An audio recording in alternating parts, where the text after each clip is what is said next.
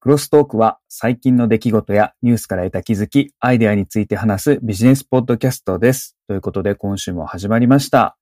今週はね、久しぶりに物欲が湧きまして、お何が欲しい、 何が欲しいかというと、いや別に何に使うかわかんないんですけど、AWS、Amazon のはい。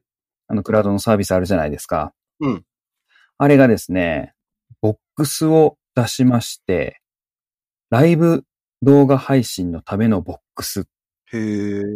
エレメンタルリンクっていうのをリリースしたんですよ。ほうほうほ黄色い箱で、お弁当箱みたいなやつで、そこにあの、カメラの映像、HDMI とか HDSDI とかのケーブルぶっ刺して、う。うん。あとは LAN ケーブル挿せば、そこから自動的に、もう勝手にあの AWS のあのライブ配信サービスってあるんですけれども、ほそっちの方に最適な圧縮をかけてデータ出力してアップしてくれるっていう、ストリーミング配信がめちゃくちゃ簡単になるっていうハードウェアを10万円ぐらいで出したんです。う。10万円か高 いな。放送局レベルの高品質なライブ動画配信が可能となるらしいです。ああ、でも、ってことは、プロ用機材ってことか。まあもうでもほら、今ね、学校の授業とか、うん。とか企業のプレゼントとかカンファレンスとか、インディーズレーベル的なもののパフォーマンスとか、うん。小規模なスポーツイベントとかそういったものの、でももうハイエンドなビデオライブ配信ってすることが多くなってきてますんで、うん。で、それらのなんか機材を組んで、ソフトウェアを最適化して、で、アップロードするなんとかって全部組むんだったら、これ、ポンってあれば、素人でも簡単にできるレベルっていうことでしょ。だから、プロ用機材が素人でも簡単にあ、扱そえうてそうそう。うんで、プロ用機材から多分、普通に考えたら、一桁もう悪かったら二桁高いようなやつが、10万ってことか。そうなっうてるみたい。はめっちゃい。っ安いねていうレベルですね。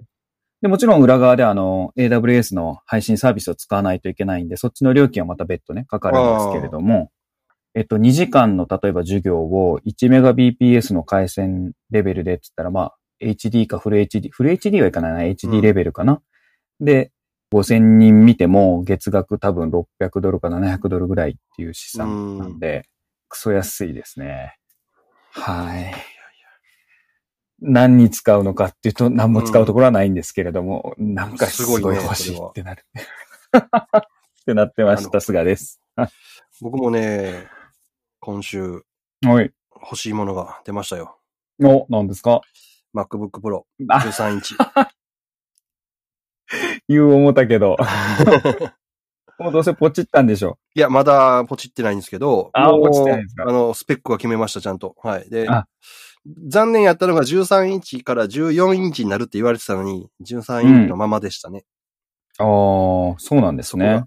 残念。そうか。全然 Mac のこと、MacBook のことを追ってなかったですわ。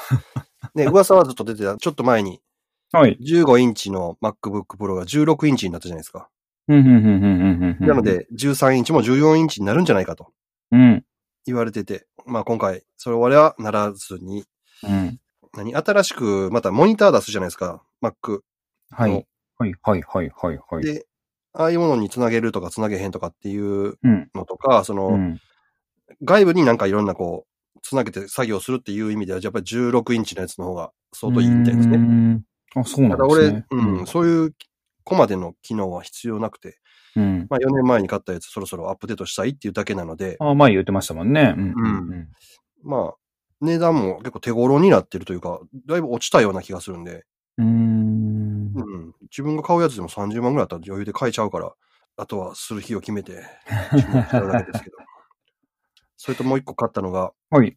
最近またプレイステーションうん。のうコントローラーがおかしくなってきたので、 マジで。 はい。何買ったんですかで海外のサイトへ行って、はい。あのカスタムするやつがあるんで、そのカスタムで、えー230ドルぐらいかなのへコントローラーを買っえ。ちゃいました。へえ。あ、もう最初からあの、ボタンの位置とか、あの、ブロック単位でカスタマイズするあ背面ボタンがとか、そのそうそう、背面ボタタンがあったりとか、そうそうそう、はいはいはいはいあのボタンの押し込みとか、ン。うん、うん、うん、うん。 マジで。クリックみたいな感じでもう、例えば L2 とか R2 が押せるとか、あー、今、握り込まないといけないですもんね。うんはいはいはい、はい。その代わり、そういう FPS みたいなゲームしかできませんよと。レースゲームみたいな、そういう遊びが必要なやつはできませんよっていう、そのは本い当に専用のやつとか。オンオフのみでアナログの、だあの、何段階でアナログの、あれがないとはみたいなうんことなんですね。はいはいはい。そういうへー。カスタマイズ全部して、で、あの、まあ、い色とかも全部変えれるみたいな。えー、すっごいっすね。買っちゃいました。ほんま好きっ届すくのねが。はい。ほんま好きっすね。うん。もう楽しみで仕方ない高橋でございます。はい。でも、幸せは僕ら。いやー、もう家でね、いろいろすることがなくて困ってるんですけど、はい。ないんですいや困ってはないかはい。うん。いろいろ、するねことい家っにぱずいっ。とすする時間、いや、仕事してください。仕事は頑張って、 はいやってます。はい。で、ニュースなんですけど、ディズニーがついに、日本でも、はいデ。ィズニープラス6月から開始ですね。あー、やっぱ前倒しですね、それね。多分ね、おそらく裏側ではね。この状況なんで。いや、あのね、あれやめたん、あれ言いましたっけこのチャンネル上で、あの、ディズニープラスっていうか、あの、ケーブルテレビのディズニーの放送をやめちゃったんですよね。はいはいはだから多分それ前倒しでこれやるからでしょうねい。。うん。ああ。ドコモと組んでやってたのはどうなったんやろか。マンダロリアンとか向こうで流してたけど、まああれもやめてこっちで、独自で立てるんやろうな。ん。そのうちやめるんでしょうね。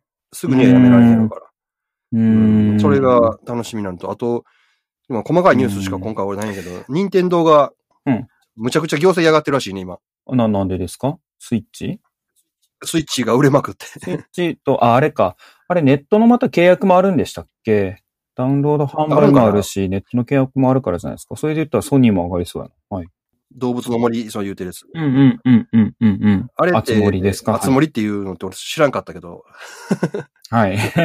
集まれ動物の森だから集まりらしいです。はい。それのセットが売れすぎて、うん。任天堂抽選販売してますね。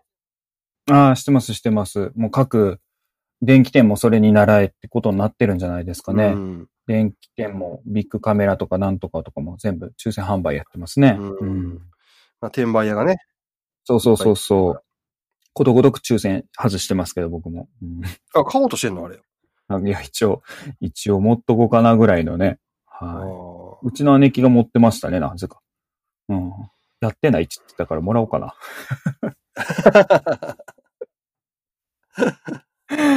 はい。えー、そうなんですね。抽選販売か。まあまあ、ゲーム機はね、手に入らなくなってきてますね。はい。はい。菅さんどうですか、ニュースは。あ、それで、 えちょっと待って、ディズニープラスなんだそれで終わりもう始まるっていうのだけで終わりはい。ま あ楽しみですけどね。まあ、契約しましょうか。えー僕ね、結構ね、配信系のサービス最近いろいろ増えてきたんで何個かあるんですけど、ね、まあ、小ネタやから全部じゃあ行きますけど、うんうん。まずね、一本目はね、WeChat ってあるじゃないですか、中国の方の。あれがね、またさらに、中国は、あの、ライブストリーミング型の e コマースに力を入れるそうで、また、あー去年ぐらいからね、WeChat、その機能を持ってたんですけれども、1月にアップデートされて、っていう感じでどんどんアップデートされてるみたいで、で、そっちにシフトしてるみたいですね。内需拡大。今回のコロあのコロナのあれもあって、外出えへんから。うんうんうんで、ライブストリーミング上でショッピングフェスティバルとかも開催すると、6月にとかって提携していって、習近平もなんか、そういうライブストリーミングの e コマースが、地方の農産品の販売を促進する上で重要な役割を果たすみたいなことを、なんか言ったとか言わんとか、みたいな感じになってるみたいですね。うんううんうんん。日本ではね、なんかライブストリーミング販売あんま聞かないですよね。もともとテレビのショショップチャンネルみたいなのがもうあるからちゃうすでに。ああ、そういうことか。うんそういうソースが逆に買わへんのかな。ああ、そうかもしれないですね。うん。で、あとはね、さらっと流して、ペアーズっていうマッチングアプリがあるじゃないですか。 おおマッチングしたい。はい。マッチングしたい。あれがね、なんかビデオデートっていう機能がつきまして、ほう。要はそれにビデオ通話ができるようになってるみたいで、マッチングした後に、まあ今まではなんかこう、他の通話アプリとかなんとかっていうのに誘導したりとかがあったみたいなんですけど、もうそれなしで、そこでビデオ通話ができるように機能を備えましたっていう。へえ。 マッチングしても自粛モードで実際に会えないならば、もう連絡先交換せずにここで会いましょうっていうので、なるほど、なるほど。まだベータ版で iOS でしか実装されてないみたいですけれども、うん。 1回15分の通話ができるとほ。で、1日3時間までかななんか1日の利用制限、合計利用制時間制限もあるみたいで、うん。で、そういう機能がつきましたっていうだけなんですけれども、まあ、物は言いようやなっていう感じで、ま あ、こっちもそういうのにシフトしたんかみたいなお、う実際はする。 15分の間に、ほんまの連絡先を聞かないと。まあね、そこはね、通話中課金とかじゃないんで、あれなんですけれども、うん、まあ、とはいえ、でも、ビデオか、なんか抵抗ありそうですよね。どうし女性も男性もね、どうなんやろうと思ってね、これはう。んバーチャル背景みたいにできひんのかな。でそうですねう。んバーチャル背景と、あと、あれでしょうね。自分の顔になんかこう、なんか入れるとかって今できるんで、そういう感じの機能がついてるかついてないかって多分今ついてないと思うんですがつ、いてないでしょうね。そんなんつけたら多分大変やろか。でもつけて、んめっちゃあの、写真とかでも、どないなってんねんぐらい顔変わるアプリあるやんか。はいはいはいはいはいはい。あんな感じでできた方がみんな嬉しいんでしょうね。うん、嬉しいと思いますね。小顔になって、キラキラな、は目が大きなって。ちょっと話変わるかもしれないですけれども、前このチャンネルで言ったかな。中国の方では顔認証がね、その自分の本当の素顔じゃなくて、そういう加工した顔じゃないと顔認証したくないというか、あの、 それ、顔認証、そういう加工した顔でもいいよって顔認証 OK にしたら、利用者、女性の利用者が増えたっていうデータがあるんで。ああ。そりゃそうでしょうね、みんな。か可愛く。そう。あの、みんな免許証の写真隠すのと一緒でね、うん あの、あんま見せたないっていうのと一緒で、そういう加工したやつでもいいよってなってる中国の実態もあるぐらいなんで、 そういう機能がないとやっぱ使いづらいかもしれないですね、うん皆さんね。うん。まあそういうのがありますね。あとはね、もう一個言っていいですかね。 めっちゃ軽いネタばっかりやけど、動画配信系で言うとね、もう一個ね、孫チャンネルっていう、ハードウェアがありまして、セコムが出してるんですけれども、テレビに HDML ケーブルとその孫チャンネルの本体を設置した後はまた電電源通すだけで、うん。えー要は息子とか娘の夫婦、家族がこう、孫の写真とかを撮って、うん。動画とか写真を撮って、それを、まあ iPhone とかで撮るじゃないですか。うん。で、専用のアプリで、孫チャンネルのクラウドにアップすると、えーそれに対になったおじいちゃんとおばあちゃんたちが自宅でネット回線とかにつながずに、それを見れるっていうハードウェアとサービスがありまして。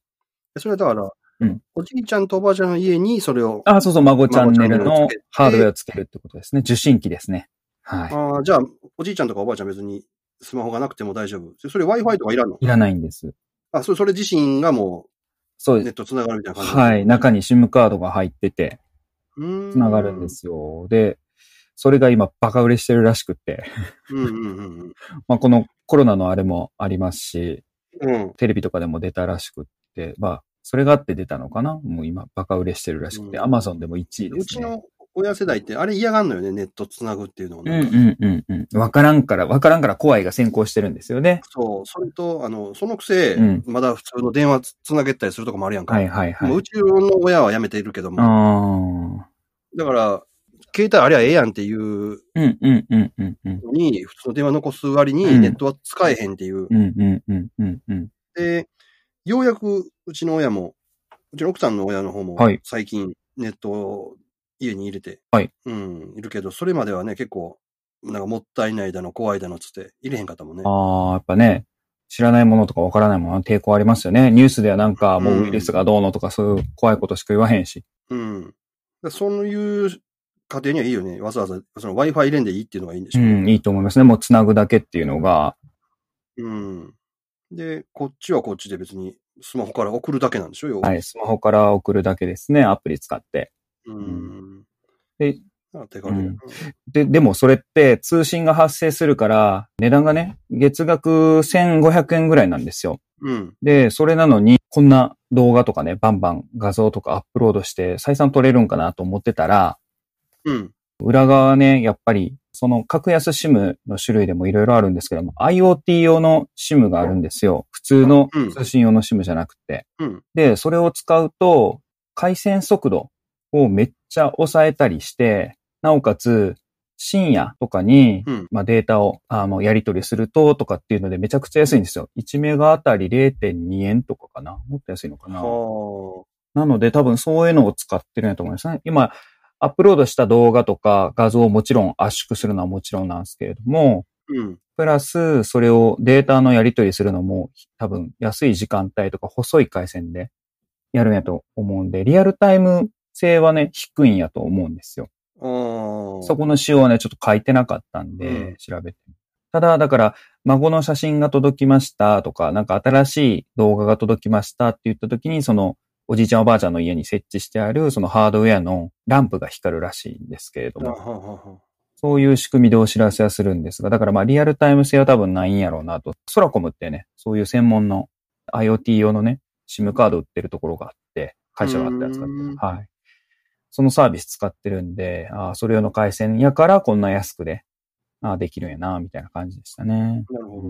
まあ要は、回線が空いてるときに、その隙を塗ってデータを。。そうですね。はいうん安い時間帯にやり取りするみたいな感じですね。はい。で、なおかつ、抑えてある。うん、って感じですね。うん。そんな、リアルタイムじゃなくてもええわけか。うん、そうですね。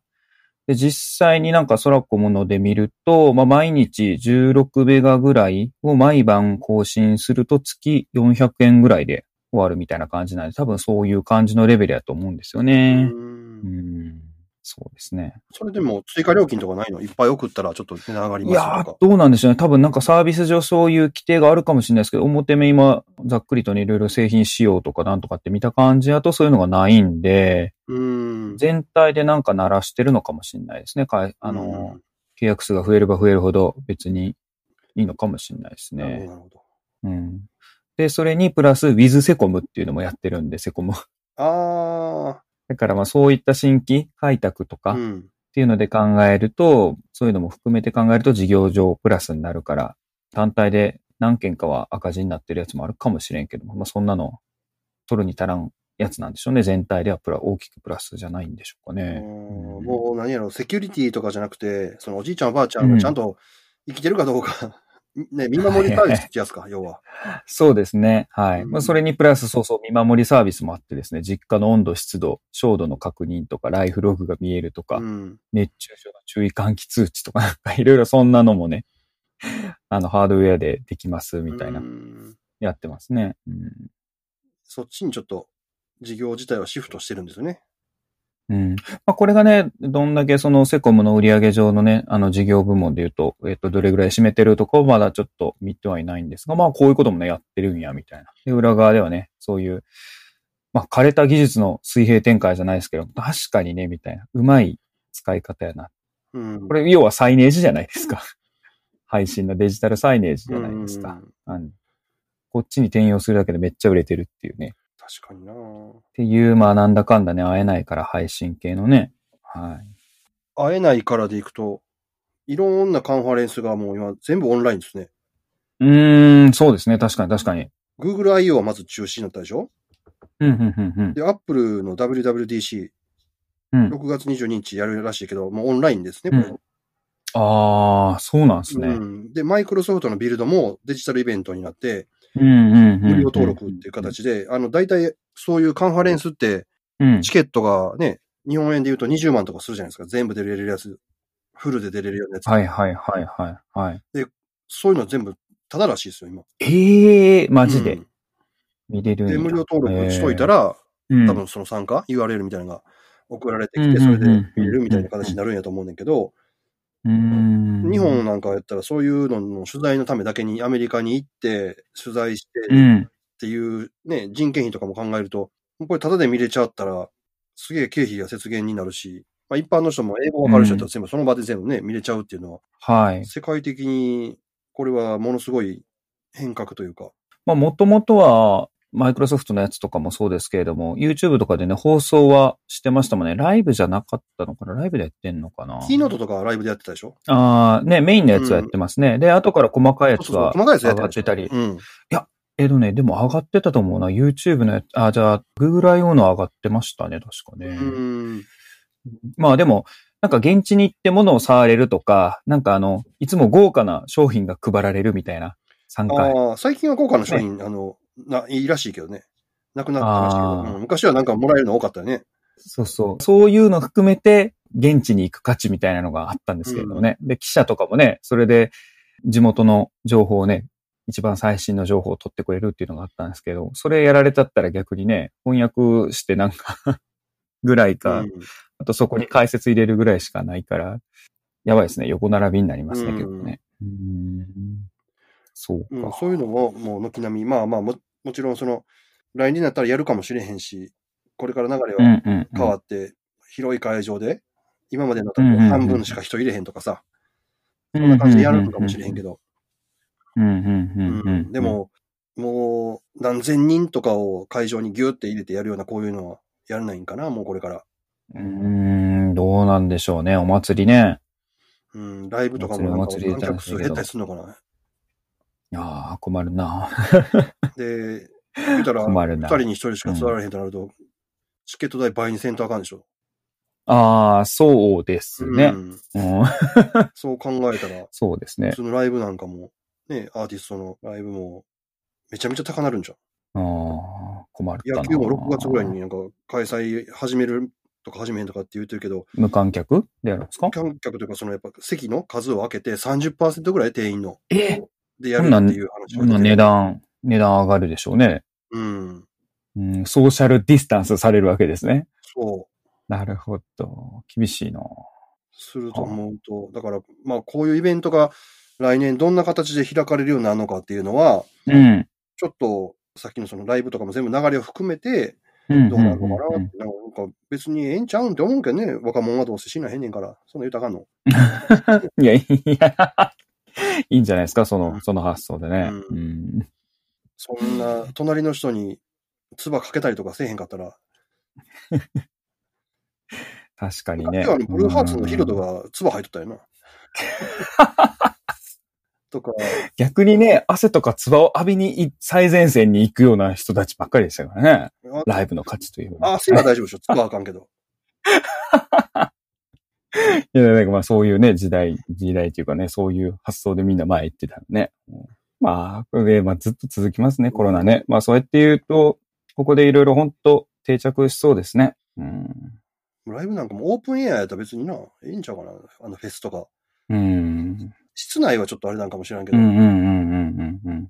オープンエアやったらね、まあでも一緒なんじゃないですか ?3 密の一つがあれなだけで、ええやん、上空いてるから。うん、 どうなっていくのかも最近全然コロナのニュースを見てないな。そうやって考えると。ただ、ちょっとずつもうなんかみんな分かってきてますよね。うん、どういうことですかもう大丈夫ちゃうんっていうのが。ああ、うんね。う。うんん。みんな目新しく騒いでただけでしょうん。ようん。うやくね。うん。あ、でも、あれのデータ集計が変わりましたね。そうや、厚生労働省の集計が変わって、数字がね、ガラッとね、変化しましたよ。なんか各自治体から上がってくる数字が違うらしくって、うん。なんか遅いからっつって、集計の方法変えたって言って、具体的にどう変わったかっていうと、死傷者数が一気に上がったり、うん。あと、あの、退院した人の数も2000人ぐらい一気に上がったりしてましたけど、 変えたって言ってましたね。うん。まあでも言うても、まだ、なんだかんだ長引くでしょう。もうみんな疲れてきてはいると思いますけれども疲れ。てるよね。うん、ストレスだと思いますよ精神的にこんな。まあ多分、大阪は5月と中旬ぐらいからだいぶ緩んでいくと思いますけどね。こういう、うん普通のその実効再生産数とか、うん、うん、うん。基準を明確にやり出して、うん、うん、うんううん。ん。だんだんだんだん緩和の方向行くでしょうんあ、そうや、それで思い出した。あの、理由う。はいはいはい。を待ちながらですね、ああれ読み、読ん読んだんですよね。読んだ、まうだん、読んだ、読んだ。あれの展開と似てません第二次波で広がってたのは何やろうって、スーパーマーケットやな、みたいなのが途中で。はいはいはい。うん、で、それを制限する動きになっていったりとか、うん。ね、自宅療養パックみたいなので、それで収まっていったんですけども、そういうんううん動きと一緒ですよね。 うん。うん。あの、営業時間、みんな集まらないようにしたりとか、 ああ、そうやな、みたいな見てたんで、感染症結局そういうことしかすることないんやな、みたいな。うん。治れへんからね、医者ができることってねもうないんやもんうね。ん。特にね、あの話はもう、 もう本当ね、バタバタ倒れていく人の話なんでまあ。死んじゃう話やもんね、あれ、しかもね。あれはね、あれはガチの話ですからね。はい。まあ、今回はね、別にそういうわけでもない。うん。いやあれ、でも面白かっああ、あれ、いいた。であしれょ面白かったよ。はい、ぜひ。ひ皆さんうもん。読んでいただきたい。何でしたっけ 理由しか覚えてね。理由を待ちながらやったかなああ、待ちながらか。漫画うん本でそのね。理由っていうのは、カミューが書いたペストっていう小説のはいはいはい主人公なんですよね。はい、アマゾンでバカ売れしてたやつですね。はい。うん。なるほど。の主人公の医者の話ですね。お名前で。で、その漫画も、うんえーお医者さんが主人公。まあもう、もう一人は自衛隊のお医者さん。はいはいはいはい。そうです、そうです。うん。自衛隊と民間とあれですね、感染症対策の、役人やね。あそうそうそう、役人さんですね。はい。お医者さん、まあ特に一番その女のね、女医の地元の女医さんが一番の主人公なんだけど、この人が、いかに自分が何もできなくなるかっていうところを、自分のお父さんもあれお医者さんになったっけね。そうです、そうです。ね。そのお父さんとのつながりとかを思い出しながら乗り越えるという話ですね。結構、あそうので、すね。面白い話でした。面白い話です。ぜひ3巻か読なんんでいただいてかまとまってるね。三巻です、うん三巻です。サクッと読めますね。うんテンポいいし。うん。ということで、ええまあまあ、まだまだ続くでしょうけれども、ね。我々も頑張っていかないと。 いや、頑張ってへんやろ。別に。いや、頑張、頑張ってますよ。すっげえ頑張ってますよ。い頑張ってろるいろ。はい。もう新しい生活様式に慣れていかないといけないのでね。はい。引き続きはい、よろしくお願頑張いします。っていきましょう、皆さじゃあん。今回も、はい、よろしくお願いします。お聞きいただきましてありがとうございました。あありがとうございました。はい。あの、ゴールデンウィーク明けましたけれども、皆さん良い一週間をお過ごしください。